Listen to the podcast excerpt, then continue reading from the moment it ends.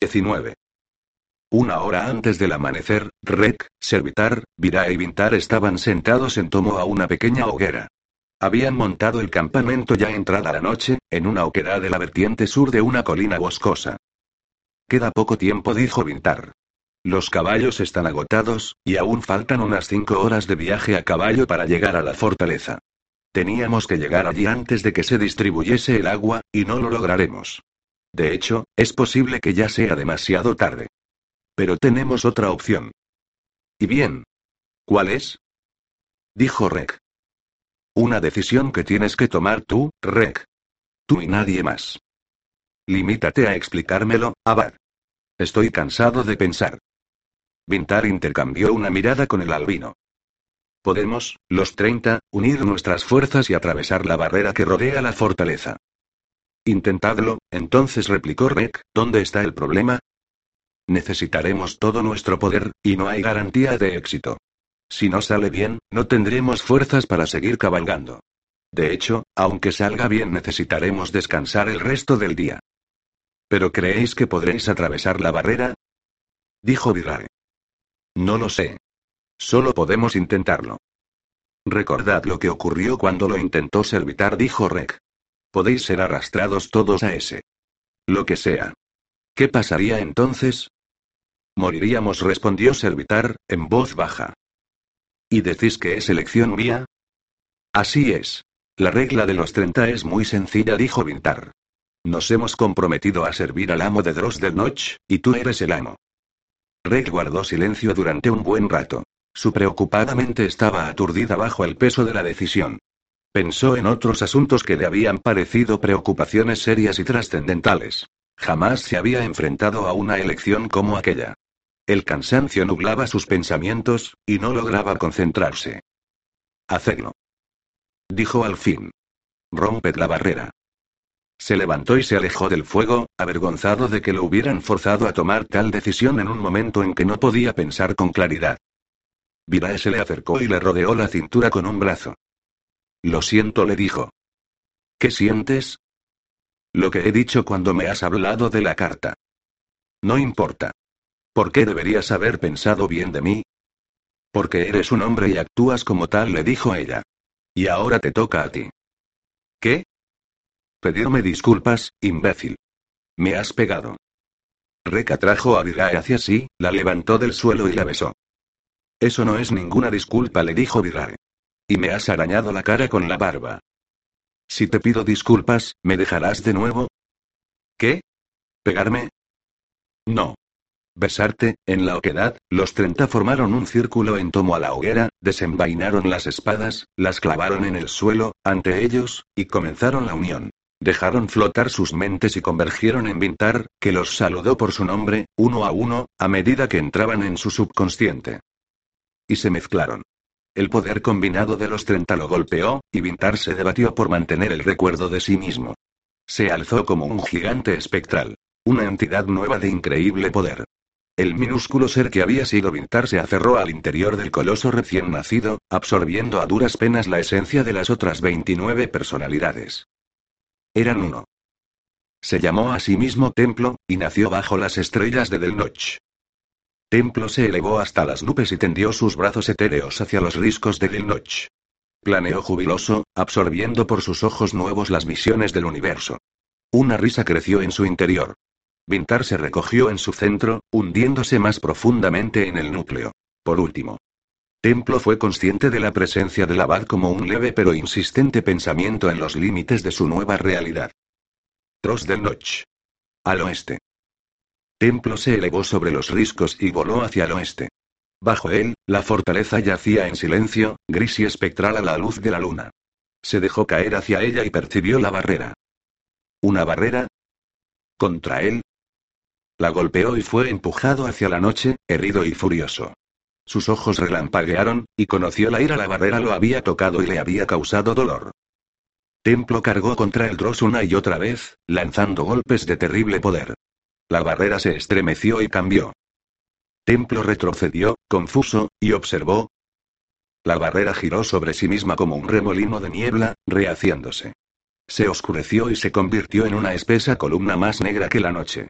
De ella emergieron unos brazos, se formaron piernas, y brotó una cabeza cornuda con siete rojos ojos rasgados. Templo había aprendido muchas cosas durante su breve vida. Primero había descubierto la alegría, la libertad y la conciencia de estar vivo. Después habían llegado el dolor y la ira. En aquel momento descubría el miedo y la existencia del mal. Su enemigo voló hacia él. Y unas garras curvadas cortaron el aire. Templo se le enfrentó. Embistió de cabeza y rodeó con los brazos el cuerpo de la oscura figura. Unos dientes afilados se le clavaron en el rostro, y unas garras le rasgaron los hombros. Sus propios puños, inmensos, se cruzaron en la espalda de la criatura y la atrajeron hacia sí. Abajo, en Musif, la segunda muralla, tres mil guerreros ocuparon sus posiciones. A pesar de todos los argumentos en contra, Trus se había negado a rendir la primera muralla sin luchar, y esperaba en ella acompañado de seis mil soldados. Orrin le había dicho, furioso, que aquella acción era una estupidez. La extensión de la muralla convertía la defensa en una tarea imposible. Trus persistió obstinadamente en su decisión, incluso cuando Ogun respaldó a Orrin. Confiad en mí les había rogado, sin encontrar las palabras para convencerlos. Intentó explicarles que los hombres necesitaban una pequeña victoria en el primer día de combate para poner a punto el filo de su moral. Pero el riesgo es enorme, Trus. Le había dicho Orrin. Podrían derrotamos el primer día. ¿No lo ves? Tú eres el gran espetó Trus. Puedes imponer tus órdenes sobre las mías, si lo deseas. Pero no me impondré, Trus. Lucharé a tu lado en el Díbar. Y yo añadió Egun. Veréis que tengo razón, les había dicho Drus. Os lo prometo. Los dos hombres asintieron, sonriendo para ocultar su desesperación. En aquel momento, los Kulls de servicio formaban una línea al pie de la muralla, transportaban cubos de agua y se abrían camino por los parapetos, pasando por encima de los durmientes. En la primera muralla, Trus hundió una escudilla de cobre en un cubo y dio un largo trago. No estaba seguro de que los Nadir fueran a atacar aquel día. El instinto le decía que Ulrich dejaría transcurrir otro día de tensión, para que la imagen de su ejército haciendo los preparativos drenase el valor y la esperanza de los defensores. Ni siquiera Drus tenía muchas alternativas. El siguiente movimiento correspondía a Ulrich, y los Drenai solo podían esperar. Por encima del Dross. Templo sufría la furia de la bestia. Tenía los hombros y la espalda desgarrados, y su fuerza comenzaba a flaquear. La criatura también se debilitaba, y ambos hacían frente a la muerte. Templo no quería morir tras haber catado tan brevemente el sabor agridulce de la vida. Quería tocar de cerca todas aquellas cosas que había vislumbrado en la lejanía las luces coloreadas de las estrellas en expansión y el silencio del espacio, entre los soles distantes. Intensificó su abrazo. No habría alegría en las luces, ni emoción en el silencio que las separaba, si aquella cosa quedaba con vida, acechándolo. De repente la criatura gritó, un sonido intenso, terrible, escalofriante y sobrecogedor. Su espalda se partió, y el ser se desvaneció como la niebla. Apenas consciente en el interior del espíritu de Templo, Vintar gritó. Templo miró hacia abajo y observó a los hombres criaturas pequeñas y frágiles que se disponían a romper su ayuno con pan negro y agua. Vintar volvió a gritar, y Templo frunció el ceño. Apuntó con un dedo a la muralla. Los hombres comenzaron a gritar, arrojando las copas y los cubos de agua de los parapetos de Musif. Unos gusanos negros se retorcían y nadaban en todos los recipientes. Más hombres se pusieron en pie, arremolinándose y gritando. ¿Qué diablos pasa allí? Dijo Drus, cuando el escándalo llegó hasta él. Echó un vistazo en dirección a los Nadir, y vio que los hombres de las tribus abandonaban las máquinas de asedio y se replegaban hacia la ciudad de tiendas. No sé qué pasa, pero hasta los Nadir se marchan, dijo Drus. Voy a volver a Musif. En la ciudad de tiendas, Ulrich no estaba menos furioso que Drus. Se abrió camino bruscamente hasta la amplia tienda de Nostahan. Sentía una calma fría cuando llegó frente al centinela. La noticia se había extendido por el ejército como el fuego por la hierba de las estepas al despuntar el amanecer, de las tiendas de los sesenta acólitos de Nostahan habían surgido gritos desgarradores. Los guardias habían entrado rápidamente y se los habían encontrado a todos retorciéndose en el suelo de tierra, con la espalda rota. Los cuerpos de los acólitos estaban quebrados como arcos demasiado forzados. Ulrich sabía que Nostahan había hecho formar a los suyos y había reunido el poder combinado de todos para combatir a los guerreros blancos, pero no había llegado a entender el peligro subyacente. ¿Y bien? Le preguntó al centinela. Nostahan está vivo. Ulrich levantó la lona que cubría la entrada de la tienda de Nostahan. El anciano yacía en un estrecho camastro, con la piel del rostro pálida a causa del agotamiento, y el cuerpo bañado en sudor. Ulrich acercó un taburete y se sentó a su lado. ¿Y mis acólitos? Susurró Nostahan. Muertos. Todos. Eran demasiado fuertes, Ulrich se disculpó el anciano. Te he fallado. Ya me han fallado antes otros hombres. No importa. A mí me importa. Gritó el chamán. El esfuerzo le hizo tensar la espalda, y su rostro se contorsionó por el dolor. Orgullo le dijo Ulrich. No has perdido nada. Simplemente has sido derrotado por un enemigo más fuerte. No le servirá de mucho. Mi ejército tomará el Dross de todas llenas. No podrán resistir. Descansa y no corras más riesgos, chamán. Es una orden. Obedeceré. Lo sé. No quiero que mueras. ¿Vendrán a por ti? No. Los guerreros blancos están infestados de ideas sobre el honor.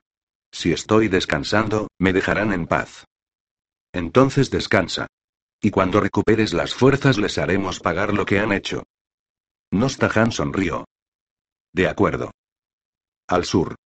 Templo se elevaba hacia las estrellas. Vintar no podía detenerlo, y se esforzó por mantener la calma mientras Templo, presa del pánico, intentaba arrancarlo de su interior. Tras la muerte del enemigo, Vintar había tratado de liberar a los 30 de la mente del coloso. En aquel instante. Templo miró en su interior y descubrió a Vintar. El abad había intentado explicar su presencia y la necesidad de que Templo renunciase a su individualidad, pero este absorbió la idea y quiso huir de ella, echó a volar como un cometa, como si pretendiera alcanzar los cielos. El abad trató de llamar a Servitar y buscó el nicho en el que éste se había encerrado, en el límite de su inconsciente. La chispa vital del albino creció con la llamada del abad, y Templo se estremeció, sintiendo que una parte de sí le había sido arrancada. Redujo la velocidad de su vuelo. ¿Por qué me haces esto? Le preguntó a Vintar. Porque debo. Moriré. No. Vivirás dentro de nosotros. ¿Por qué tienes que matarme? Lo siento de verdad, dijo Vintar con voz compasiva. Con la ayuda de Servitar, el abad buscó a Arberdark y a Menahem. Templo se encogió, y Vintar se sintió presa de un profundo dolor ante la abrumadora desesperación de la criatura. Los cuatro guerreros llamaron al resto de los miembros de los treinta, y regresaron al refugio con pesar en sus corazones. Rek corrió en dirección a Vintar cuando el abad abrió los ojos y se movió. ¿El habéis llegado a tiempo? Sí musitó Vintar. Déjame descansar. Faltaba apenas una hora para el anochecer cuando Rek, Vira y los treinta cruzaron a caballo el portón de la fortaleza de Dilnoch. Los caballos estaban agotados, cubiertos de espuma y con los costados empapados. La gente se acercó a dar la bienvenida a Virae. Los soldados se descubrieron, y los lugareños pidieron noticias de Drenan. Rek se mantuvo al margen hasta que estuvieron dentro de la fortaleza. Un joven oficial guió a los treinta hacia los barracones, y Rek y Virae se dirigieron a los aposentos de la planta alta. Rek estaba agotado. Se desvistió, se bañó con agua fría y se afeitó la barba de cuatro días. Maldijo cuando la hoja afilada, regalo de Oreb, le cortó la piel. Se sacudió el polvo de las ropas y se vistió de nuevo. Se abrochó el cinto de la espada y se dirigió al gran salón, deteniéndose un par de veces para preguntar el camino a los criados. Cuando llegó, se sentó a solas y contempló las estatuas de los antiguos héroes. Se sentía perdido, insignificante y sobrepasado por los acontecimientos. Tan pronto como llegaron los habían informado de que la horda Nadir estaba acampada ante las murallas. La atmósfera de pánico que rodeaba a los lugareños era tangible, y Rek y su grupo habían visto que la gente huía por centenares. Carros cargados hasta los topes que formaban una larga y triste caravana que se dirigía hacia el sur. Rek no sabía bien si sentía más el hambre o el cansancio en aquel momento. Se levantó, se tambaleó ligeramente y maldijo en voz alta. Cerca de la puerta había un gran espejo ovalado. Cuando se situó ante él, el hombre que le devolvió la mirada parecía alto, ancho de hombros y poderoso. Los ojos gris azulado miraban con determinación, y tenía el mentón fuerte y el cuerpo esbelto. La capa azul, aunque ajada por el viaje, seguía quedándole bien, y las botas altas de cuero le daban el aire de un oficio de caballería. Rek observó al nuevo conde de Dross del Noche y se vio como lo veían los demás. Ignoraban las dudas interiores que lo carcomían y solo verían la imagen que había creado. Mejor así. Salió del salón, detuvo al primer soldado que se cruzó y le preguntó dónde podía encontrar a Drus. El soldado le dijo que en la primera muralla, y le explicó cómo llegar a las puertas traseras de la fortaleza. El alto conde se dirigió a Eldíbar mientras se ponía el sol, atravesando la ciudad. Se detuvo para comprar una rebanada de tarta de miel, y se la fue comiendo mientras caminaba. Cuando llegó a la puerta de la segunda muralla ya había oscurecido, pero un centinela le mostró la forma de cruzar, y salió al terreno despejado que se extendía hasta la primera muralla.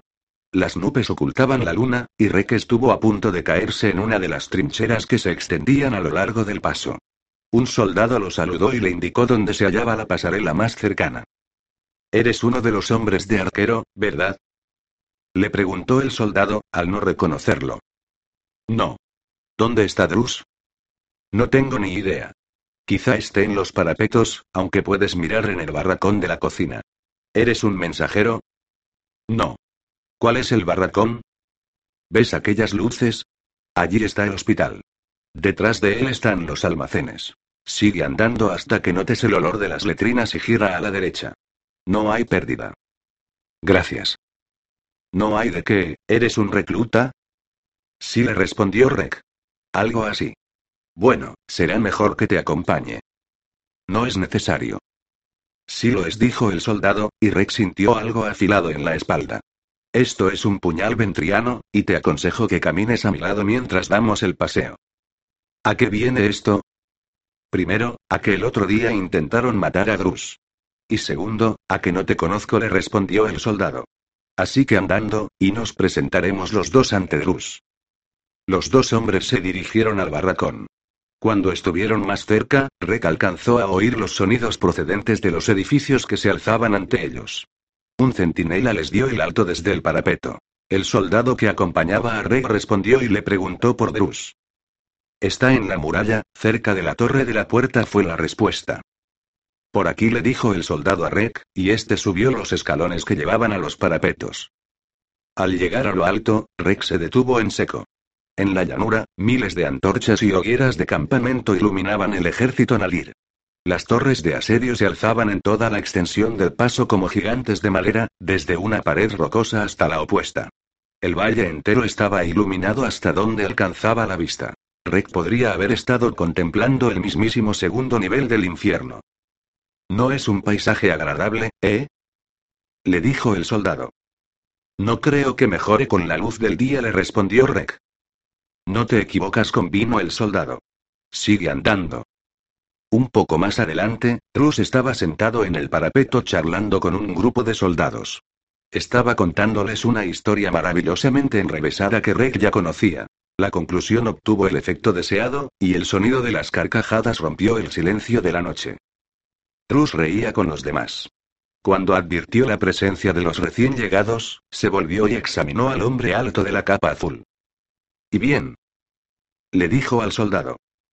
Te estaba buscando, capitán, así que lo he traído.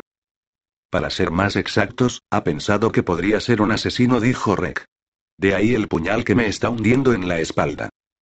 Trus arqueó una ceja. Bueno, ¿y eres un asesino? Últimamente no. ¿Podemos hablar? Eso estamos haciendo. En privado. Empieza a hablar y ya decidiré lo privado que es, dijo Drus. Me llamo Regnak. Acabo de llegar con los guerreros del monasterio de los Treinta y con Virae, la hija de Dilnar. Hablaremos en privado, decidió Drus. Los soldados se alejaron. Habla, dijo Drus. Sus fríos ojos azules estaban fijos en el rostro de Rek. Rek se sentó en el parapeto y contempló el valle iluminado. Un poco grande, ¿eh? Te asusta, ¿verdad? Me tiemblan hasta las suelas de las botas. Sea como sea, está claro que no estás de humor para una reunión amistosa, así que me limitaré a exponer mi posición. Para bien o para mal, soy el conde. No soy un idiota ni un general, aunque a veces son sinónimos. Por el momento no cambiaré nada, pero ten en cuenta una cosa, no me subordinaré a nadie cuando sea necesario tomar decisiones. ¿Crees que casarte con la hija de un conde te da ese derecho? Le preguntó Drus. Sabes que sí, pero esa no es la cuestión. He combatido antes, y mis nociones de estrategia son tan buenas como los de cualquiera de los que están en el Gross. Además, cuento con los 30, y sus conocimientos no tienen rival. Y lo más importante si tengo que morir en este lugar perdido, no seré un simple espectador. Controlaré mi propio destino. Estás cargando con mucho, chico. No más de lo que puedo manejar. ¿De verdad lo crees? No respondió Rey con franqueza. Ya me parecía, le dijo Drus, sonriendo, ¿por qué diablos has venido?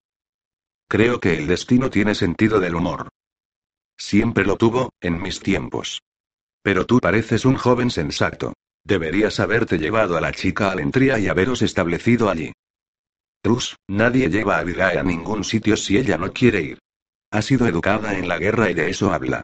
Es capaz de relatar todas tus leyendas y los hechos relacionados con cada campaña en la que hayas tomado parte.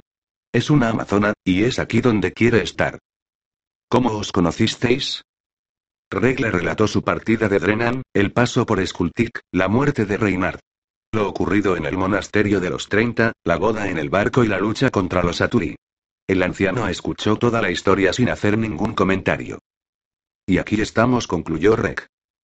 Así que eres un berserker, le dijo Drus. Yo no he dicho eso. Lo has dejado claro al omitirlo, chico. No importa.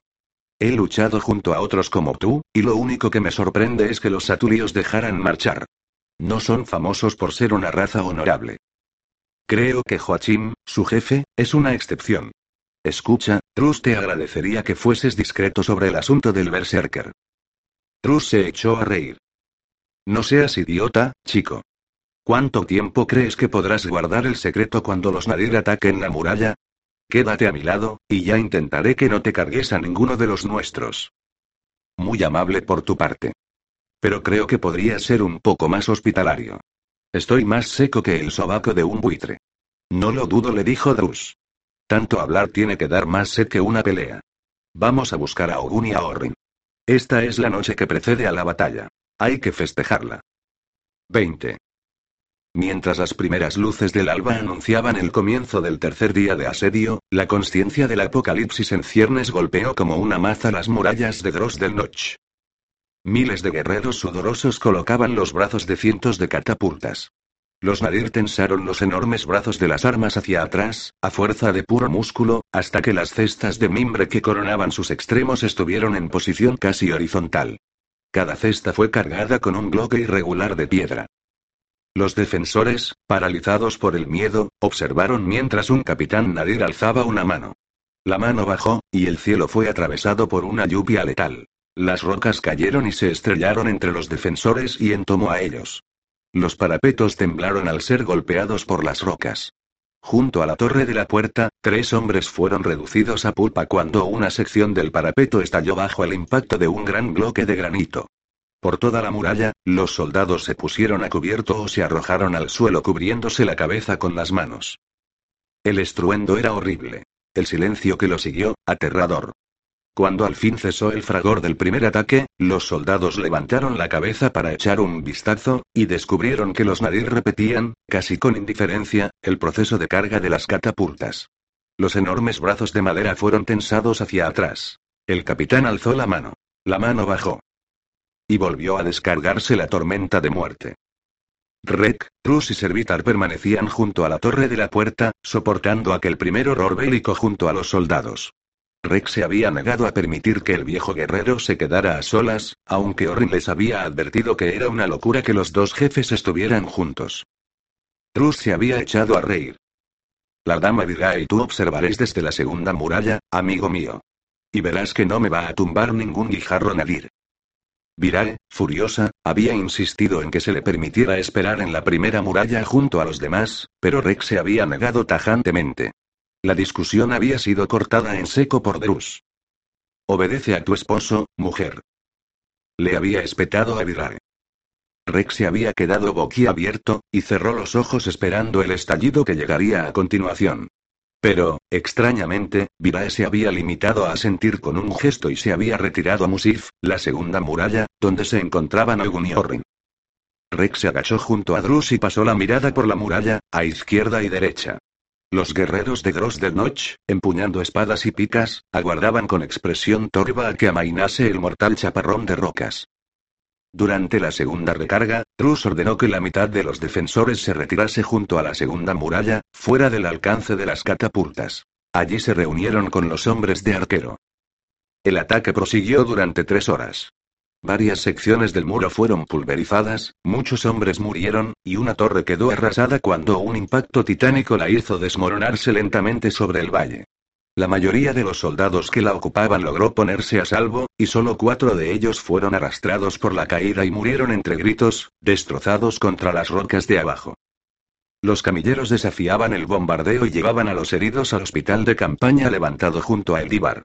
Algunas rocas habían hecho impacto en el edificio, pero la construcción era sólida, y hasta el momento, ninguna había atravesado el techo. El bar Britan corría junto a los camilleros, espada en mano, azuzándolos. Por los dioses, eso es valor. Dijo Rek, dando con el codo a Drus y señalando hacia abajo. Drus asintió. Era obvio que Rex se sentía orgulloso del valor demostrado por los hombres. Rex sintió una profunda admiración por Britan, que corría haciendo caso omiso de la letal tormenta. Se habían tenido que llevar a unos 50 hombres. Menos de los que Drus se había temido. El hachero se levantó para observar por encima del parapeto. Vendrán pronto, dijo. Se están agrupando tras las torres de asedio. Una roca golpeó la muralla de diez pasos del hachero, dispersando a los defensores como arena arrastrada por el viento. Milagrosamente, solo uno de ellos se quedó tendido. El resto se volvió a reunir con sus camaradas. Trus alzó una mano. Era la señal para Orrin. Sonó un clarín, y Arquero y sus hombres se adelantaron y cruzaron a la carrera el campo abierto entre las murallas, pasando por encima de las trincheras y dirigiéndose a los parapetos. Cada uno de ellos portaba cinco carcajes con veinte flechas cada uno. Con un rugido cargado de un odio que los defensores pudieron percibir casi tangiblemente, los nadir se dirigieron a la muralla. Formaban una inmensa masa negra, una marea oscura dispuesta a anegar el Dross. Miles de bárbaros comenzaron a arrastrar las gigantescas torres de asedio. Otros cargaban con escalas y cuerdas. La llanura que se extendía ante la muralla pareció cobrar vida mientras los nadir se desplegaban sobre ella, lanzando gritos de guerra. Arquero llegó jadeante hasta donde se encontraban Drus, Rek y Servitar. Los forajidos de Skultik ocuparon posiciones a lo largo de la muralla. Disparad en cuanto estéis listos, le dijo Drus. El bandolero se pasó una esbelta mano por el pelo rubio y sonrió. Va a ser difícil no dar en el blanco, pero será como escupir en una tormenta, dijo. Todo ayudará, replicó el hachero. El bandolero encordó su arco de tejo y preparó una flecha. A ambos lados, por toda la muralla, el movimiento fue repetido un millar de veces. Arquero apuntó a uno de los guerreros nadir que iban en vanguardia y soltó la cuerda. La flecha surcó el aire y se hundió en el jubón de cuero del nadir, que trastabilló y cayó, lo que provocó una ruidosa ovación. Un millar de flechas siguió a la primera, y luego otro, y otro más. Muchos nadir portaban escudos, pero otros muchos, no. Cayeron a centenares, atravesados por las flechas, e hicieron tropezar a quienes los seguían. Pero la ola negra seguía avanzando, saltando sobre los heridos y los muertos. Rek, armado con su arco bagriano, arrojaba flecha tras flecha contra la horda. Su falta de habilidad era un detalle irrelevante ya que, tal como había dicho Arquero, lo difícil era no dar en un blanco. Las flechas parecían un ridículo amago de las toscas catapultas que se habían usado poco antes contra los defensores, pero se estaban cobrando un cuantioso tributo. Los nadir estaban tan cerca que se podían distinguir con claridad los rostros de los guerreros. Eran hombres de aspecto primitivo, duro y fuerte, criados para la guerra y la matanza. Muchos de ellos iban sin armadura. Algunos llevaban cota de malla, pero casi todos estaban protegidos por corazas negras de cuero y madera. Sus gritos de guerra eran casi bestiales. En ellos no se distinguían palabras, solo el odio que desprendían, como si fueran el grito de furia de un enorme monstruo primordial. La conocida sensación del miedo se aferró al vientre de Rek. Servitar alzó la mirilla de su yelmo y se inclinó sobre el parapeto, sin hacer caso de las flechas ascendientes que silbaban a su alrededor. Los portadores de escalas han alcanzado la muralla, dijo. Trus se volvió hacia Rek.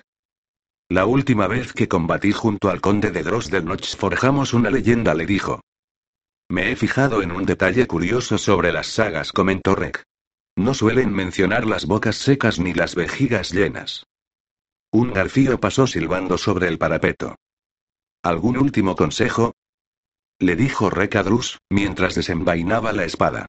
El hachero sonrió y sacó a Snaga de la funda. Sigue vivo. Respondió. Más garfios pasaron sobre la muralla. Las cuerdas a las que estaban sujetos se tensaron automáticamente, y el metal mordió la piedra cuando cientos de manos tiraron desde abajo. Las hojas afiladas de los defensores golpearon frenéticamente las cuerdas, hasta que Drus ordenó que se detuvieran. Esperad a que estén trepando. Gritó, no matéis cuerdas, matad hombres. Servitar, que había estudiado el arte de la guerra desde que tenía 13 años, observó el avance de las torres de asedio con fascinación distante. El objetivo, que resultaba evidente, era conseguir que el mayor número posible de guerreros coronase la muralla ayudado por cuerdas y escalas, y después acercar las torres. Arquero y sus hombres cubrían de flechas a los nadir que arrastraban las torres, y estaban causando una carnicería terrible, pero los huecos creados por los muertos y los heridos eran ocupados al instante por otros nadir. En la muralla, a pesar de que las cuerdas eran cortadas sin pausa, el lanzamiento incesante de garfios había permitido que algunos guerreros nadir alcanzasen los parapetos. Ogun, que aguardaba en Musif con cinco mil hombres, se sintió tentado de olvidar las órdenes y correr en ayuda de la primera muralla. Pero era un soldado profesional, instruido en la obediencia, y se mantuvo en su puesto. Subodai esperaba en el extremo inferior de la cuerda mientras los guerreros trepaban lentamente por encima de él. Un cuerpo pasó volando sobre su cabeza y se estrelló en las rocas puntiagudas. La sangre le salpicó la armadura de cuero lacaro. Sonrió al reconocer el rostro contrahecho de Nestsan, el corredor. Le está bien empleado, le dijo al hombre que estaba a su lado, si hubiera sido tan rápido corriendo como cayéndose, no me habría hecho perder tanto dinero. Sobre sus cabezas, los guerreros que trepaban habían detenido su avance. Los Drenai los estaban obligando a descender por la muralla. Subodai alzó la mirada y observó al hombre que iba delante de él. ¿Cuánto tiempo vas a estar colgado ahí, Nakrash? Le gritó. El guerrero se volvió y miró hacia abajo. Es culpa de los come mierda de los estepas verdes, replicó. No serían capaces de hacer pie ni en una bosta de vaca. Subodai se echó a reír y se apartó un paso de la base de la cuerda para observar el avance de los escaladores. En toda la muralla estaba sucediendo lo mismo, el ascenso se había detenido, y de lo alto llegaba el sonido de la batalla. Varios cadáveres cayeron a su alrededor, y Subodai volvió a colocarse al abrigo del muro. Nos vamos a pasar todo el día aquí, dijo. El Han tendría que haber enviado primero a los cabeza de lobo. Estos verdes demostraron que son unos inútiles en Gulgodir, y aquí lo están haciendo peor aún. Su compañero sonrió y se encogió de hombros. La línea vuelve a avanzar, dijo. Subodai se agarró a la cuerda anudada y empezó a trepar tras la Crash. Se sentía optimista. Quizá incluso podría ganar los caballos que Ulrich había prometido al guerrero que despachase a ese viejo de barba gris del que todos hablaban. El mensajero de la muerte, nada menos. Un viejo barrigudo que no llevaba escudo. Subodai, no te morirás hoy, ¿verdad? Le dijo Nakrash. Aún me tienes que pagar la apuesta de la carrera. ¿Has visto caer a Nestsan? replicó Subodai. Recto como una flecha. Tenías que haberle visto agitar los brazos como si quisiera apartar el suelo de debajo. Te estaré vigilando. No se te ocurra morirte, ¿de acuerdo? Vigílate tú. Te pagaré con los caballos del mensajero. Mientras los dos guerreros trepaban, más Nadir fueron ocupando la cuerda tras ellos. Subodai miró hacia abajo. Eh, tú. Le gritó al que lo seguía. No serás un verde piojoso, ¿verdad? A juzgar por el olor, tú debes de ser un cabeza de lobo, le replicó el guerrero, sonriendo. Nakrash alcanzó el parapeto, desenvainó la espada y se giró para ayudar a Subodai. Los atacantes habían abierto una brecha en la línea Drenari, y por el momento, ni Subodai ni Nakrash podían unirse a la acción. Apartaos. Haced sitio. Les dijo el hombre que iba tras ellos. Espera ahí, aliento de cabra, le dijo Subodai. Les diré a los ojos redondos que te ayuden. Nakrash, estira esas piernas tan largas y dime dónde está el mensajero de la muerte. Nakrash señaló hacia la derecha. Creo que pronto podrás intentar ganarte los caballos. Está más cerca que antes. Subodai saltó ágilmente a lo alto del parapeto para ver al anciano en acción. Esos verdes se limitan a avanzar pidiendo que les dé un hachazo, los muy idiotas. Nadie lo oyó en medio del fragor de la batalla. La gruesa cuña de hombres que se extendía ante Nakrash se estrechaba con rapidez. El Nadir saltó para cubrir un hueco y, de un tajo, le abrió la garganta a un soldado y que intentaba desesperadamente desclavar su espada del vientre de otro atacante. Subodai no tardó en colocarse a su lado, lanzando estocadas y tajos a los sureños de ojos redondos. El ansia del combate llenó a Subodai, tal como había ocurrido en los diez años de guerra a las órdenes de Ulrich. Subodai era un muchacho cuando presenció la primera batalla, y hasta entonces había cuidado el rebaño de cabras de su padre en las lejanas estepas rocosas del norte. En aquella época, Ulrich llevaba pocos años ocupando el rango de jefe guerrero. Acababa de derrotar a la tribu del Gran Mono y había ofrecido a sus integrantes la posibilidad de cabalgar junto a él bajo su bandera. La tribu del Gran Mono se había negado, y había sido ejecutado hasta el último hombre. Subodai recordó aquel día Ulrich había atado personalmente al jefe a dos caballos, y había ordenado que lo descuartizasen. 800 guerreros habían sido decapitados, y sus armas y armaduras habían sido entregadas a Subodai y a los demás jóvenes. En la campaña siguiente, Subodai había participado en la primera carga. Gazsan, el hermano de Ulrich, había alabado al joven guerrero y le había dado un escudo de cuero reforzado con bronce. Subodai lo había perdido a los dados aquella misma noche, pero recordaba el regalo con afecto. Pobre Gazsan. Ulrich lo había ejecutado al año siguiente, cuando intentó encabezar una rebelión. Subodai había cabalgado contra él, y había estado entre los que más vitoreaban cuando rodó su cabeza. En aquel momento, con siete esposas y cuarenta caballos, Subodai era un hombre rico desde cualquier punto de vista. Y aún no había cumplido los treinta años. Sin duda, los dioses le sonreían. Una pica le rozó el hombro. La espada del Nadir saltó hacia adelante como una serpiente y amputó el brazo del atacante. Oh, cómo le sonreían los dioses. Subodai detuvo un tajo con el escudo. Nakrash acudió en su ayuda y destripó al atacante, que cayó gritando y desapareció de la vista bajo los pies de los guerreros que llegaban tras él. A la derecha, la línea Nadir había cedido, y Subodai se vio obligado a retroceder. Nakrash recibió una lanzada en un costado. La espada de Subodai silbó al cortar el aire, y el tajo alcanzó al lancero en el cuello. La sangre brotó como un surtidor, y el soldado cayó hacia atrás. Subodai echó una ojeada a Nakrash, que yacía a sus pies, retorciéndose, con las manos apretadas en tomo al asta que lo atravesaba. Subodai se inclinó y arrastró a su amigo, apartándolo del combate. No había nada que hacer. Nakrash se estaba muriendo. Era una lástima, una desgracia que le iba a empañar el día. Nakrash había sido un buen compañero durante los dos últimos años. Subodai alzó la mirada y se encontró con que el hombre de barba blanca vestido de negro se abría paso violentamente, empuñando en sus manos cubiertas de sangre la terrible hacha de acero plateado. El guerrero Nadir se olvidó al instante de Nakrash.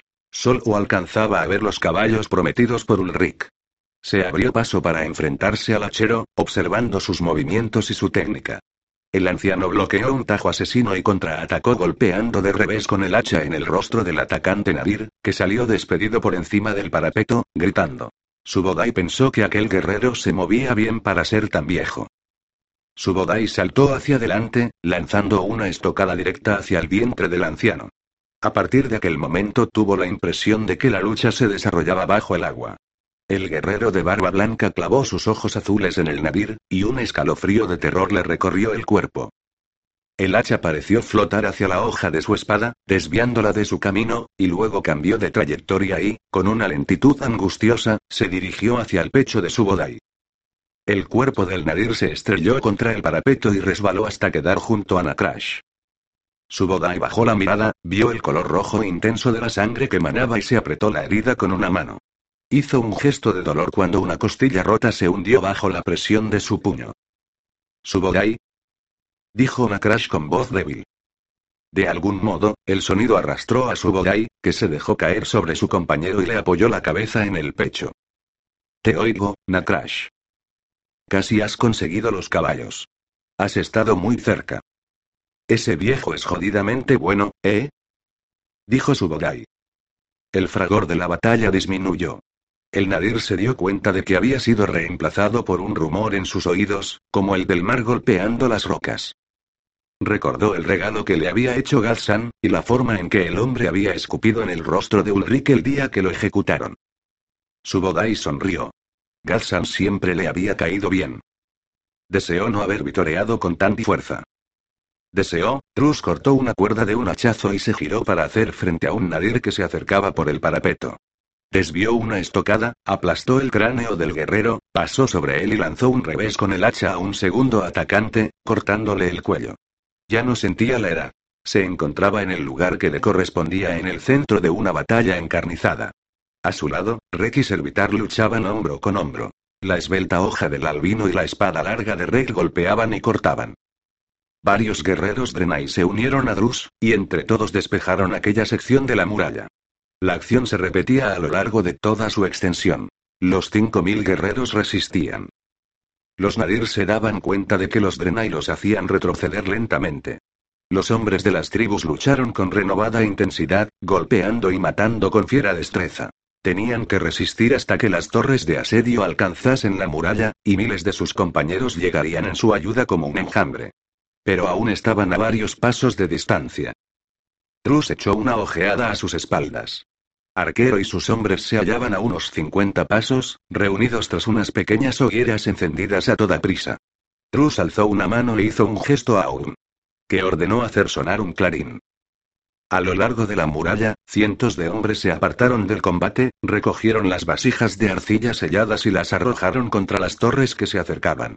Los tarros se rompieron al golpear la madera, y el líquido oscuro que contenían corrió por la superficie de las torres. Gilad, con la espada en una mano y un tarro en la otra, desvió el hachazo que le lanzó un nadir moreno, golpeó con su arma el rostro del atacante y arrojó el tarro.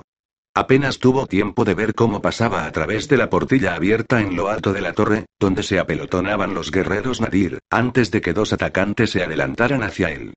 Abrió el vientre del primero con una estocada, pero su espada se atascó en la barriga del moribundo. El otro Nadir gritó y le lanzó un tajo. Gilad soltó la espada y retrocedió. De repente, otro soldado drena y interceptó al Nadir, bloqueó su ataque y lo decapitó con un tajo de revés. Gilad liberó su arma del cadáver del primer guerrero y sonrió a Bregan. No está mal para un granjero le dijo mientras regresaba al combate y deshacía de un tajo la guardia de un nadir barbudo armado con una maza de hierro. Ahora, arquero. Gritó Drus. Los bandidos de Skultik colocaron flechas con la punta cubierta de tela empapada de aceite y las acercaron a las llamas de las hogueras. Después de encenderlas, dispararon por encima de los parapetos, y las flechas se clavaron en las torres de asedio. Las llamas se extendieron al instante, y un humo negro, denso y sofocante se alzó arrastrado por la brisa de la mañana.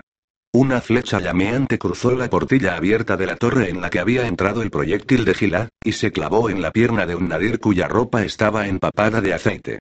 Un instante después, el guerrero se había convertido en una aullante antorcha humana que se tambaleaba entre sus compañeros y extendía el fuego. Más tarros surcaron el aire, y su contenido alimentó las llamas que ardían en las veinte torres. La brisa empujó hacia la muralla el hedor repugnante de la carne quemada. Servitar, con los ojos enrojecidos por el humo, se abrió paso entre los nadir mientras trazaba con la espada un hechizo sobrecogedor. La hoja parecía cortar sin esfuerzo, como una máquina de poder formidable y letal. Un nadir se acercó al monje por la espalda empuñando un cuchillo, pero Servitar giró y le cortó el cuello en un único y suave movimiento. Gracias, hermano, le dijo mentalmente a Dark, que observaba desde la segunda muralla. Rek. Aun careciendo de la armonía de movimientos y la velocidad de Servitar, empleaba su espada con los mismos efectos, manejándola con las dos manos y abriéndose paso a golpes para llegar junto a Drus. Un cuchillo arrojado rebotó en su coraza y le rasgó la piel del brazo. Reg maldijo e hizo caso omiso del dolor, tal como había hecho con otras heridas recibidas a lo largo del día, un corte en un muslo y las costillas magulladas por una jabalina nadir desviada por la coraza y la cota de malla. Cinco nadir atravesaron la línea de defensa y corrieron hacia los camilleros indefensos. Arquero hizo caer a uno de ellos a 40 pasos, y Caesa se encargó de otro. El bar Britan echó a correr para interceptar a los restantes, acompañado por dos de sus hombres. La lucha fue breve y encarnizada, y la sangre de los cadáveres Nadir se encharcó en el suelo. El devenir de la batalla cambió lenta y de manera prácticamente imperceptible. Pocos Nadir alcanzaban la parte más alta de la muralla, pues sus compañeros se veían obligados a replegarse hacia los parapetos, y no había espacio para que se unieran a ellos. Los Nadir ya no luchaban para conquistar, sino para sobrevivir. La marea del combate, inconstante en el mejor de los casos, estaba cambiando a favor de los defensores. Pero los Nadir eran hombres decididos y valerosos. Ninguno de ellos intentaba huir ni rendirse. Se mantenían en el sitio y morían peleando. Fueron cayendo uno a uno, hasta que el último guerrero fue arrojado de los parapetos y se estrelló contra las rocas de la base de la muralla. El ejército nadir se retiró del campo en silencio. Los guerreros se detuvieron fuera del alcance de los arcos y se dejaron caer al suelo, mirando al Dross con un odio frío y absoluto. De las torres en llamas brotaban columnas de humo negro, y el aroma de la muerte saturaba el olfato. Rex se apoyó en el parapeto y se frotó el rostro con una mano ensangrentada. True se le acercó, limpiando la hoja de esnaga con un trozo de tela. La sangre salpicaba la barba de color gris acerado del anciano, que sonrió al nuevo conde. Ya veo que has seguido mi consejo, chico. Me ha costado, le respondió Rek. No nos hemos portado mal hoy, ¿verdad? Esto ha sido solo un aperitivo. Mañana, las cosas se pondrán interesantes. Trus se equivocaba. Aquel día, los Nadir atacaron tres veces más antes de que el crepúsculo los enviase de vuelta a las hogueras del campamento, rechazados y vencidos por el momento. En los parapetos, los agotados guerreros se dejaron caer al suelo ensangrentado y dejaron a un lado los cascos y los escudos. Los camilleros seguían sacando a los heridos, mientras que los cadáveres se dejaron por el momento en el lugar donde donde habían caído. No necesitaban atención urgente. Se enviaron tres grupos a comprobar los cadáveres de los Nadir. Los muertos fueron arrojados al otro lado de la muralla. Los vivos fueron rematados con rapidez, y sus cadáveres siguieron a los de sus compañeros. True se frotó los cansados ojos. La espalda le ardía a consecuencia del agotamiento. Tenía la rodilla hinchada, y sentía las piernas como si fuesen de plomo. Pero había aguantado todo el día mejor de lo que había esperado. Echó una ojeada a su alrededor. Varios soldados dormían en el suelo de piedra. Otros se limitaban a seguir sentados con la espada apoyada en los parapetos, con la mirada perdida y los pensamientos en otro lugar. No había muchas conversaciones. En otro lugar de la muralla, el joven conde hablaba con el albino. Habían combatido duramente, pero el albino parecía descansado. Solo la sangre que le manchaba la capa y la coraza blancas indicaba de qué manera había transcurrido el día para él. De todas formas, Regnac ya parecía bastante cansado por los dos. Su rostro, con surcos profundos y pálido a causa del agotamiento, parecía haber envejecido varios años. El polvo, la sangre y el sudor se mezclaban sobre sus rasgos, y un tosco vendaje colocado en torno a la frente dejaba caer gotas de sangre en las piedras. Lo conseguirás, chico, dijo Drus para sí.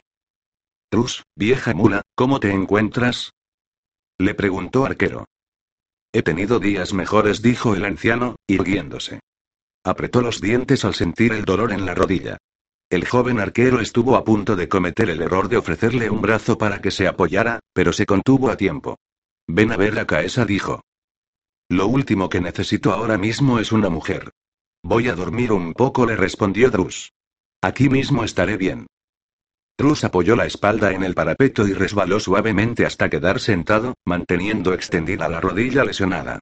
Arquero se volvió y echó a andar en dirección al barracón, donde encontró a Caesa y le explicó el problema. Tras una breve charla, la mujer cogió unas vendas de lino mientras Arquero iba a buscar una jarra de agua, y juntos caminaron hacia la muralla a la escasa luz del anochecer. Trus estaba dormido, pero se despertó cuando se le acercaron. La joven era hermosa, no cabía duda. Su pelo castaño rojizo lanzaba a la luz de la luna destellos dorados que hacían juego con las motas parduscas de sus ojos.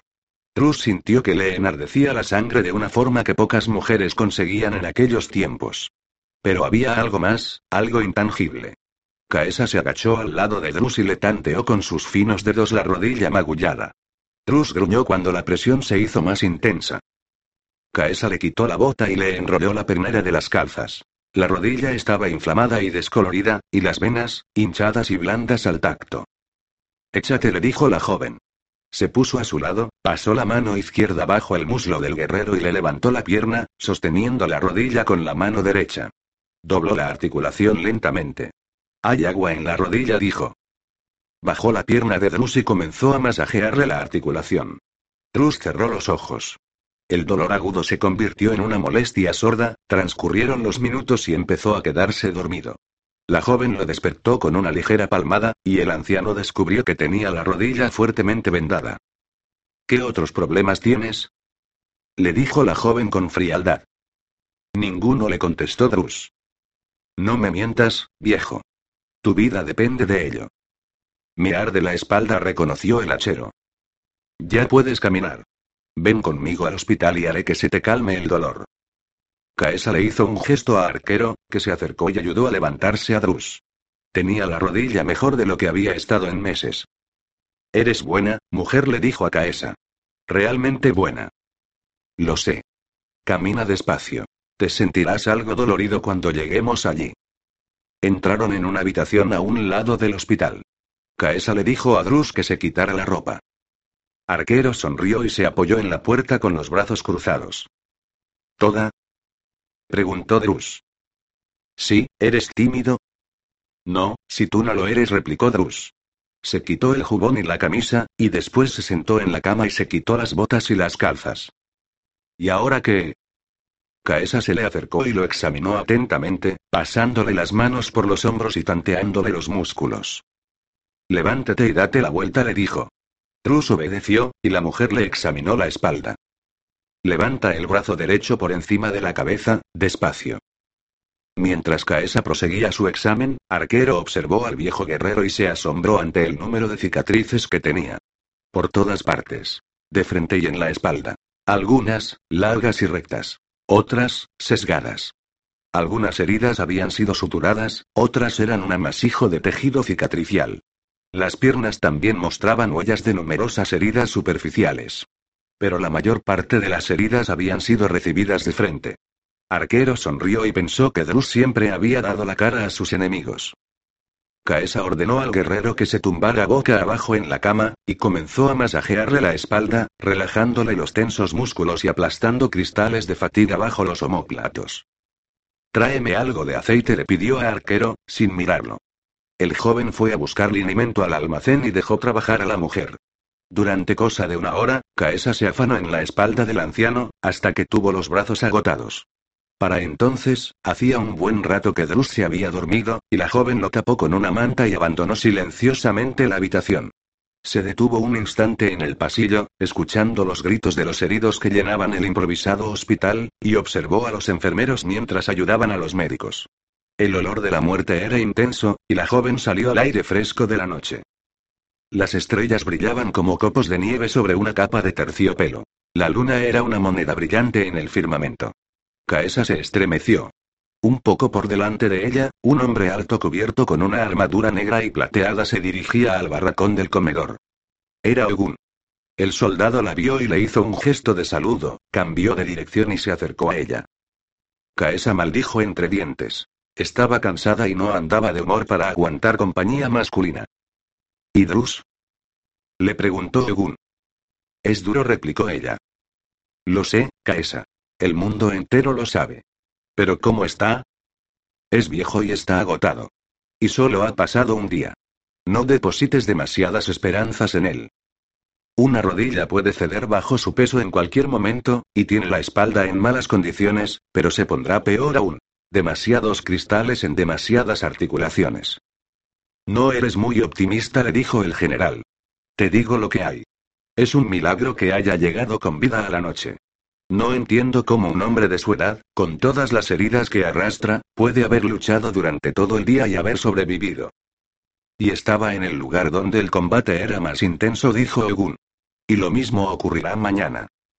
Si quieres que sobreviva, asegúrate de que descanse pasada mañana. Jamás lo aceptará. Sí, aceptará. Es posible que resista mañana, aunque lo dudo, pero mañana por la noche apenas será capaz de mover un brazo. Lo atenderé, pero necesitará descansar un día de cada tres. Y mañana, una hora antes de que amanezca, quiero que haya una bañera llena de agua caliente en su habitación. Le daré un masaje antes de que comience la batalla. Estás dedicando mucho tiempo a un hombre a quien describes como viejo y agotado, y de cuyas hazañas te has burlado no hace mucho. No seas idiota, Egun.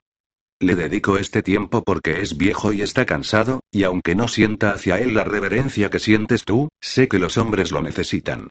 Cientos de jovenzuelos que juegan a los soldados e intentan impresionar a un viejo que se nutre de la guerra. Intentaré que descanse pasado mañana, dijo Egun. Si sobrevive, añadió Kaesa con tono sombrío. 21. A medianoche se conoció el coste del primer día de combate. 407 hombres habían muerto. 168 habían sido heridos, y de ellos, aproximadamente la mitad no podría volver a luchar. Los médicos seguían trabajando, y las cifras se estaban comprobando de nuevo. Muchos soldados Drenai habían caído fuera de la muralla durante la lucha, y haría falta una revista completa para conocer su número. Rex se sentía horrorizado, aunque intentó no demostrarlo cuando se reunió con Orrin en el despacho sobre el gran salón de la fortaleza. Había siete personas en la reunión. Orrin representaban a los guerreros. Bricklin, a los habitantes de la ciudad, y además estaban Servitar, Vintar y Virae. Rex se las había arreglado para disfrutar de cuatro horas de sueño y se sentía un poco mejor. El albino no había dormido, pero seguía teniendo el mismo aspecto. Hemos sufrido graves pérdidas en solo un día de combate, dijo Bricklin. A este ritmo, no resistiremos más de dos semanas. Llevaba el pelo, que ya empezaba a lucir canas, según la moda de la corte de Drenai alisado y peinado hacia atrás por encima de las orejas, y con rizos apretados por debajo de la nuca. Su rostro, aunque rollizo, no carecía de atractivo, y el burgomaestre tenía mucha práctica en aparentar cordialidad. Rick pensó que aquel hombre era un político y, por consiguiente, no convenía fiarse demasiado de él. Las cifras no significan nada el primer día. Fue Servitar quien respondió a Bricklin. Es cuando se separa el grano de la paja. ¿Qué significa eso, príncipe de Drossegril? Preguntó el burgomaestre. La pregunta, en ausencia de la habitual sonrisa del político, resultaba ligeramente mordaz. No pretendía sonar irrespetuoso, replicó Servitar. Es sencillamente una característica de la guerra. Los menos dotados son los primeros en morir. Al principio, el número de bajas es mayor. Los hombres han luchado bien, pero muchos de los que han caído no eran especialmente hábiles. Y por eso han caído. En adelante, el número de bajas disminuirá, aunque seguirá siendo alto. ¿No deberíamos preocuparnos de qué es soportable y qué no? Preguntó el burgomaestre, volviéndose a Rek.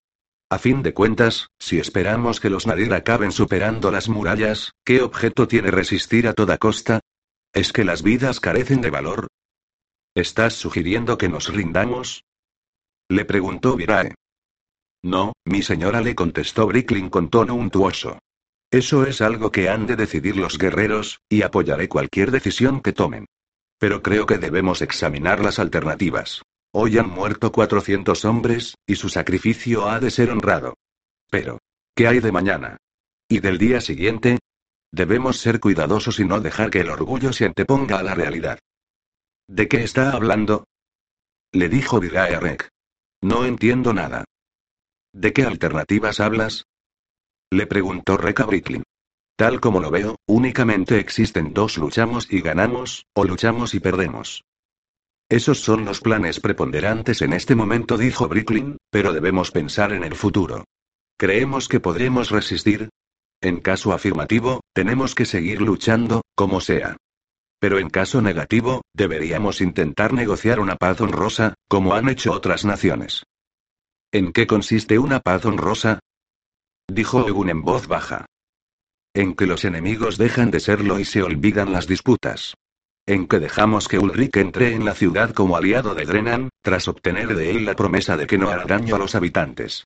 En última instancia, todas las guerras terminan, como demuestra la presencia de Servitar, un príncipe bagriano. Hace 30 años estábamos en guerra con Bagria. Ahora, somos amigos. Dentro de 30 años, probablemente nos reuniremos en las mismas condiciones con los príncipes Nadir. Es necesario tener perspectiva. Comprendo tu argumento, le dijo Rek, y es bueno. Quizá tú pienses eso, pero otros no. Espetó Virae. Es un buen argumento, prosiguió Rex sin hacer caso del estallido de Virae. Estas reuniones no son el lugar adecuado para arengas enardecedoras. Como dice Bricklin, debemos examinar los datos reales. El primer dato real es este estamos bien entrenados y bien abastecidos, y resistimos en la fortaleza más poderosa jamás construida. Segundo dato. Magnus el lacerador necesita tiempo para reunir y entrenar un ejército capaz de hacer frente a los Nadir si cae del Notch. No tiene sentido hablar de rendición en este momento, pero lo tendremos en cuenta en futuras reuniones.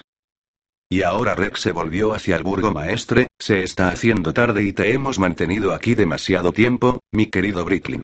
¿Hay algún otro asunto relativo a la ciudad que sea necesario tratar? No, mi señor. Creo que hemos terminado por ahora, respondió Bricklin.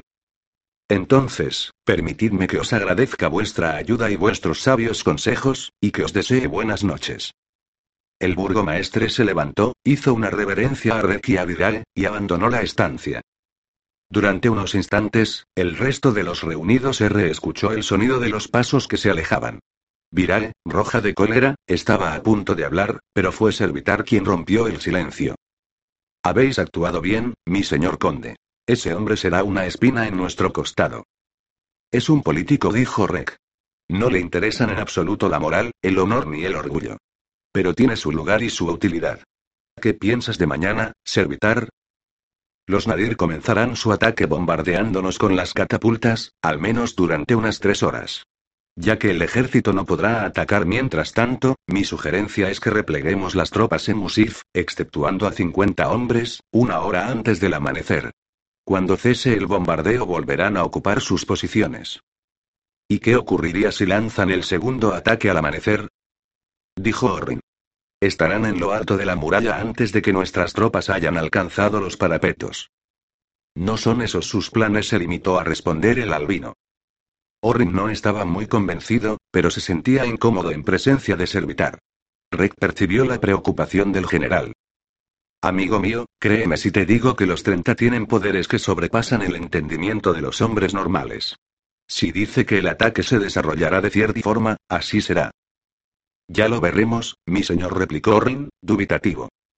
¿Cómo está Drus? preguntó Virae. Cuando lo he visto al anochecer parecía agotado. Kaesa, la joven de Skultik, lo ha estado atendiendo, dijo Ogun. Dice que se pondrá bien. Ahora mismo está descansando en el hospital. Rex se acercó a la ventana, la abrió e inspiró el fresco aire de la noche. Desde aquel lugar podía contemplar el valle y las hogueras del campamento Nalir.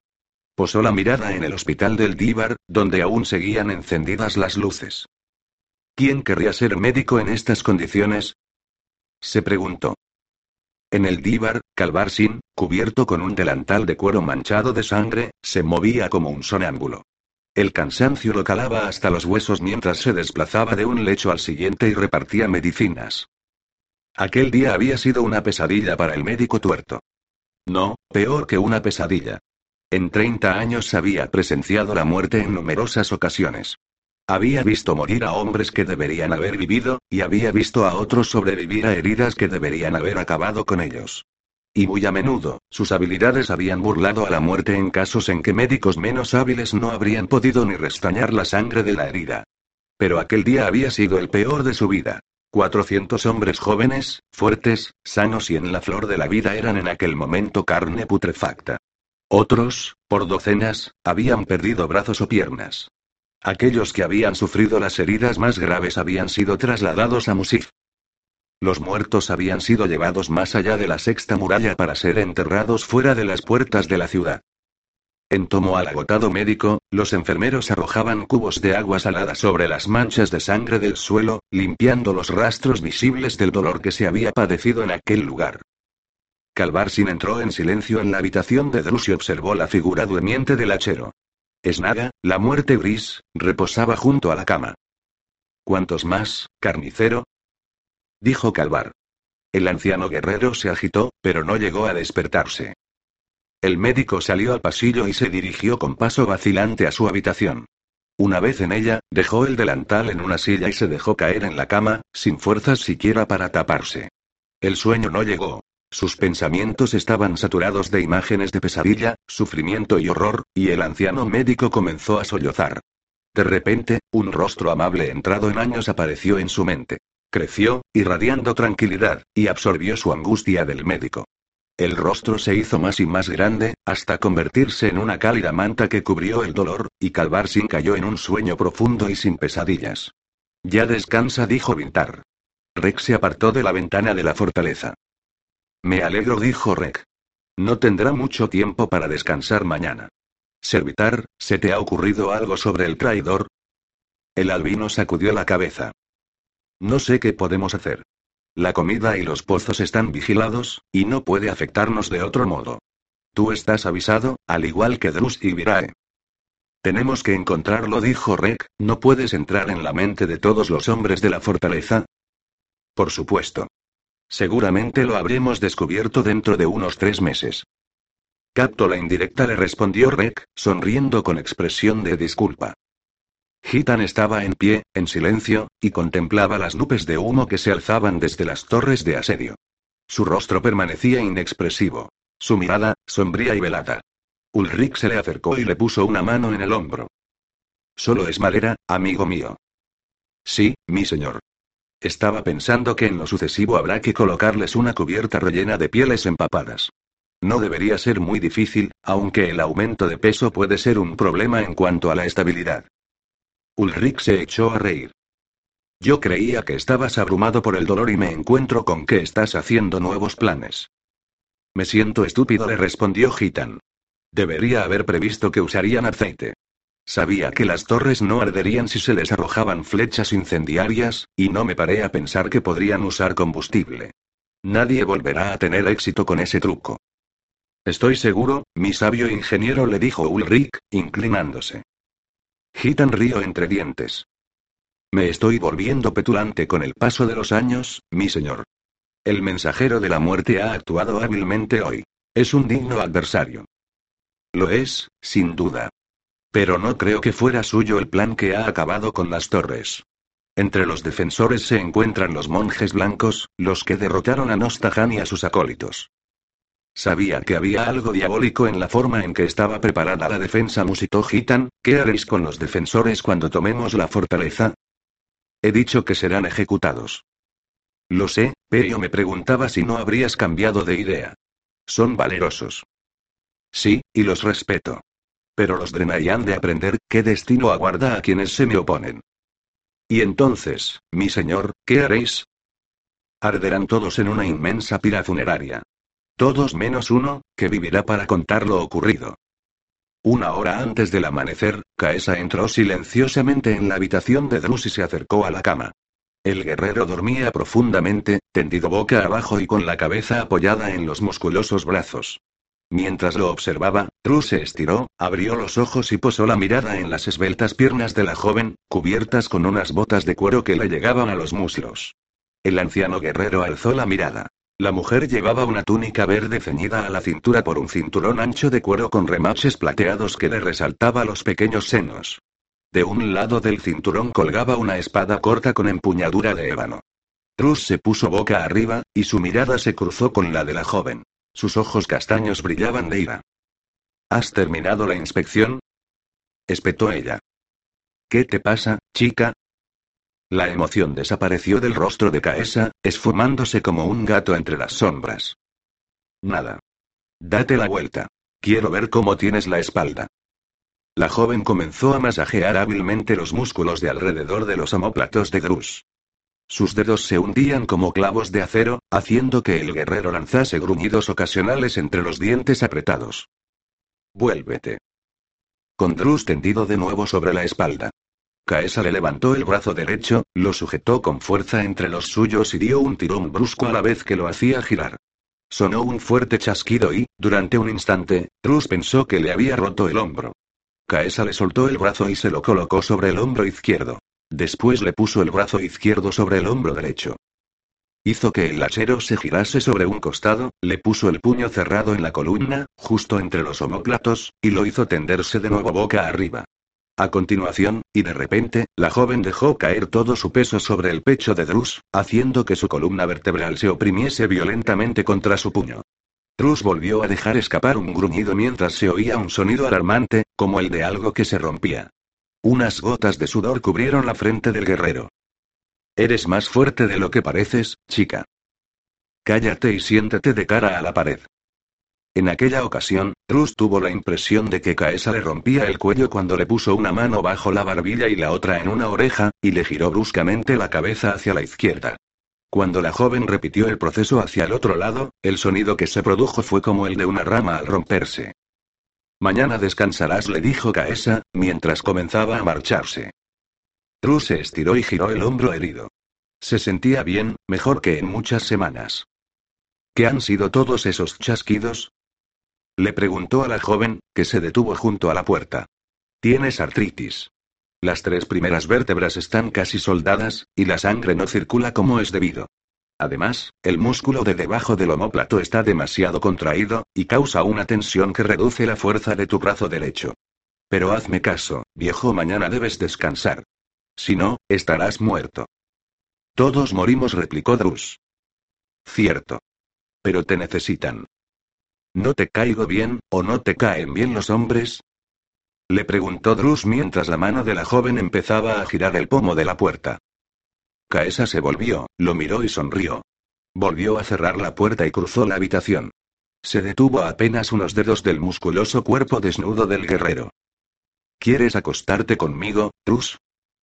Le preguntó con voz suave, rozándole el hombro con la mano izquierda. No le respondió él, mirándola a los ojos. Las pupilas de la joven estaban contraídas de una forma antinatural. Muchos hombres queman, susurró esa, acercándose más. Yo no soy como muchos hombres. ¿Es que ya estás seco? Quizá, ¿o acaso prefieres a los muchachos? En nuestro grupo hay algunos que se prestarían. No. Nunca me han interesado los hombres. Pero ya tuve una auténtica mujer una vez, y desde entonces no he vuelto a necesitar otra. Kaesa se levantó. He ordenado que te preparen un baño caliente, y quiero que permanezcas en él hasta que el agua se enfríe. Ayudará a que tu sangre circule por esos músculos cansados. Se volvió y se marchó sin decir nada más. Trus se quedó mirando la puerta por un momento. Después se sentó en la cama y se rascó la barba. La joven lo perturbaba. Había algo en aquellos ojos. A Drus nunca se le habían dado bien las mujeres. Carecía de la naturalidad que tenían otros hombres. Para él, las mujeres pertenecían a otra especie, extraña y prohibida. Pero en aquella muchacha debía algo más, cierta locura en su mirada. Locura y miedo. Trus se encogió de hombros e hizo lo que siempre había hecho cuando un problema escapaba a su comprensión, se olvidó del asunto. Tras el baño se vistió con rapidez, se peinó el cabello y la barba, engulló apresuradamente el desayuno en el barracón del Díbar, y se unió a los 50 voluntarios del parapeto mientras la luz del amanecer comenzaba a despejar la niebla matinal. Era una mañana fresca que amenazaba lluvia. En la llanura, ante él, los Nadir comenzaban su actividad. Carros cargados con rocas avanzaban lentamente hacia las catapultas. En Tomo Alachero, los hombres no hablaban demasiado. En días como aquel, los pensamientos tendían a la introspección. ¿Moriré hoy? ¿Qué estará haciendo mi esposa ahora? ¿Por qué estoy aquí? En otra sección de los parapetos, Orrin y Ogun paseaban entre los soldados. Orrin no hablaba demasiado. Dejaba para el general de la legión la tarea de gastar bromas y hacer preguntas. Sentía una punzada de envidia ante la facilidad con que Ogun se desenvolvía entre los soldados, pero no demasiada. Quizás se trataba más de pesar que de envidia. Un joven cool hizo que Orrin se sintiese mejor cuando pasaron por delante del pequeño grupo reunido cerca de la puerta de la torre de la muralla. ¿Lucharéis hoy con el grupo de Karnak, mi señor? Le preguntó. Sí. Gracias, mi señor. Será un honor para nosotros. Eres muy amable al decir eso, le respondió Orrin. Lo digo de todo corazón, le dijo Bregan. Estuvimos hablando de ello anoche. Orrin, entre azorado y complacido, le sonrió y siguió andando. Esta es una responsabilidad mayor que la de estar al cargo de las líneas de suministro, le dijo Ogun. ¿Cómo? Te respetan. Aquel hombre de antes prácticamente te adoraba. No es una carga fácil de soportar. Se quedarán a cuando todos huyan, o irán a si te marchas, aunque todos los demás resistan. No voy a huir, según le dijo Orrin. Ya lo sé. No es eso lo que quería decir. Como cualquier hombre, algunas veces no querrás volver a levantarte, o querrás rendirte o escapar. Normalmente es algo que atañe al individuo, pero ahora ya no eres un hombre más. Eres 50. Eres Karnak. Es una gran responsabilidad. ¿Y qué hay de ti? Le preguntó Orrin. Yo soy la Legión, le respondió sencillamente Owen. Sí, supongo que así es. ¿Estás asustado? Por supuesto. Me alegro de oírlo, le dijo Orrin. Sonriendo. No me gustaría ser el único. Tal como Drus había anunciado, se renovaron los horrores del día anterior. Los proyectiles de piedra destrozaron secciones enteras de los parapetos, y fueron seguidos por los gritos de guerra y la carga repentina de los atacantes y sus escalas de asedio. La horda aullante escaló la defensa de piedra dispuesta a enfrentarse al acero Drenai. Aquel día era el turno de los 3.000 guerreros de Musif. La segunda muralla, que relevaron a los soldados que habían luchado el día anterior. El chocar de las espadas, los gritos de los hombres, las bajas y el caos se extendieron durante largas horas. Trus recorría la muralla como un gigante, siniestro y salpicado de sangre, segando con su hacha las fras de los Nadir, a los que maldecía e insultaba, haciendo que se centrasen en él. Rek combatió junto a Servitar, igual que el día anterior, aunque aquel estaban acompañados por Menahem, Antaeim, Vira y Arberdark. A la caída de la tarde, junto a los parapetos y en los diez pasos del ancho de la muralla, el suelo estaba resbaladizo a causa de la sangre derramada y cubierto de cadáveres. Aún así, la batalla arreciaba. Orrin, junto a la puerta de la torre, luchaba como un poseso flanqueado por los hombres del grupo Kamak. A Bregan se le había roto la espada y había recogido una chanadir, de mango largo y doble filo, y la manejaba con una habilidad asombrosa. Una auténtica arma de granjero. Le había dicho Gila en un breve instante de calma. Díselo a Drus. Había respondido Bregan, dándole una palmada en la espalda. Cuando llegó el crepúsculo, los Nadir se retiraron de nuevo, perseguidos por las burlas y abucheos de los defensores. Pero habían pagado un precio elevado. Trus, cubierto de sangre de los pies a la cabeza, pasó sobre los cadáveres y se acercó a Rek y Servitar, que estaban limpiando sus armas. La muralla es demasiado larga para que podamos defenderla durante mucho tiempo más. Les dijo mientras se inclinaba para limpiar a Snaga en la túnica de un nadir caído. Es cierto, por desgracia le dijo Rek, secándose el sudor del rostro con el borde de la capa. Pero tenías razón, no podemos rendirla todavía. En este momento estamos eliminando a los Nadir en una proporción de 3 a 1. Intervino Servitar. No es suficiente. A este ritmo nos derrotarán. Necesitamos más hombres, dijo Drus. Se sentó en el parapeto y se mesó la barba. Anoche envié un mensaje a mi padre, a Dros Segril, dijo Servitar. Deberíamos recibir refuerzos en unos diez días. Trata odia a los Drenai, dijo Drus, ¿por qué iba a mandar guerreros? Debe enviar a mi guardia personal. Es la ley de Bagria, y aunque mi padre y yo no hemos hablado en 12 años, sigo siendo su primogénito. Tengo ese derecho. Vendrán 300 espadas a reunirse conmigo. No es demasiado, pero serán de ayuda. ¿Por qué discutisteis? Le preguntó Rek. ¿Discutir? Replicó el albino. Tu padre y tú. No fue una discusión. Mi padre consideraba que mi talento era un don de la oscuridad, e intentó matarme. Yo no lo permití. Vintar me rescató. Servitar se quitó el yelmo, se desató la cinta que le sujetaba el pelo y sacudió la cabeza. La brisa del anochecer le agitó el cabello. Rick cruzó una mirada con Drus y cambió de tema. Ulrich ya se habrá dado cuenta de que tiene una batalla entre manos. Ya lo sabía, dijo Drus. No creo que se esté preocupando aún. No sé por qué no. Yo me preocupo, dijo Rek. Se irguió cuando Dirae se acercó a ellos, acompañada por Menahem y Antaim. Los tres miembros de los treinta se alejaron sin decir nada, y Virae se sentó junto a Rek, lo abrazó y le apoyó la cabeza en el hombro. Ha sido un día duro, le dijo Rek, acariciándole el pelo. Han estado cuidando de mí, dijo Virae en un susurro. Como les dijiste, supongo. ¿Estás enfadada? No. Me alegro. Apenas acabamos de conocernos, y no quiero perderte todavía. Deberíais ir a comer algo, les dijo Drus. Ya sé que no os apetece, pero seguid el consejo de un viejo guerrero. El anciano se levantó, echó un último vistazo al campamento Nadir y se alejó caminando lentamente en dirección al barracón del comedor. Estaba cansado. Increíblemente cansado. Haciendo caso omiso de su propio consejo, pasó junto al barracón y se dirigió al hospital. En el interior del largo edificio interrumpió su camino y escuchó los lamentos procedentes de las salas. El hedor de la muerte lo invadía todo. Los camilleros pasaban a su lado cargando con cadáveres ensangrentados. Algunos enfermeros arrojaban cubos de agua al suelo, y otros, con trapos o con cubos de arena, preparaban el lugar para el día siguiente. Trus no habló con ellos. El hachero abrió la puerta de su habitación y se detuvo al ver a Caesa sentada en el interior. Te he traído comida, dijo la joven, esquivando su mirada. Trus cogió el plato de carne, habas y pan negro, y comió en silencio. Tienes un baño preparado en la habitación de al lado, le dijo Caesa cuando Drus terminó de comer. El viejo guerrero asintió y se quitó la ropa. En la bañera, con el agua cubriéndole hasta la cintura, Trus se lavó la sangre que le cubría el pelo y la barba.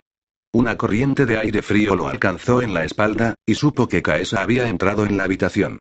La joven se arrodilló junto a la bañera, se puso en la mano un líquido aromático y empezó a lavarle el pelo. Trus cerró los ojos, disfrutando de la sensación de los dedos que le recorrían el cuero cabelludo. Caesa le enjuagó el pelo con agua caliente y se lo secó con una toalla limpia. Cuando volvió a su habitación, Trus descubrió que la joven le había dejado ropa interior limpia y unas calzas negras de lana, y le había limpiado el jubón de cuero y las botas. Antes de marcharse, le llenó una copa de vino lentriano. Trus bebió el vino y se acostó, con la cabeza apoyada en un brazo. Desde Rowena, ninguna mujer lo había atendido de aquel modo, y sus pensamientos volvieron al pasado. Rowena, su joven esposa, raptada por esclavistas poco después de la boda bajo el gran roble. Trus había partido en su busca sin detenerse siquiera a enterrar a sus padres. Había encontrado el campamento de los esclavistas, donde averiguó que Rowena había sido vendida a un comerciante que viajaba hacia el este, mató al jefe y se puso en marcha de nuevo. Había viajado durante meses hasta que acompañado de Sieven, el poeta, había dado con su pista. Había recorrido el continente durante cinco años, como mercenario, labrándose una reputación como el más temible guerrero de la época, y llegó a ser el Adalí de Gorben, el rey dios de Ventría. Al fin había encontrado a su esposa en un palacio oriental, y había llorado. Sin ella se sentía incompleto, y solo ella lo volvía totalmente humano, haciéndole contener durante cierto tiempo el lado oscuro de su naturaleza convirtiéndolo en una persona íntegra, enseñándolo a apreciar la belleza de un campo cubierto de flores cuando él buscaba la perfección en un filo acerado. Rowena acostumbraba a lavarle el pelo, y era capaz de aliviar tanto la tensión de sus músculos como la furia de su corazón. Pero se había marchado, y el mundo había quedado vacío. Una imagen borrosa de grises difusos donde antes había habido colores de intensidad deslumbrante. Comenzó a llover suavemente. Trus escuchó las gotas que golpeaban en el tejado del hospital durante un rato, hasta que se durmió. Caesa estaba sentada en el exterior, abrazándose las rodillas. Si alguien la hubiera observado, no habría podido distinguir dónde terminaban las gotas de lluvia y dónde comenzaban las lágrimas.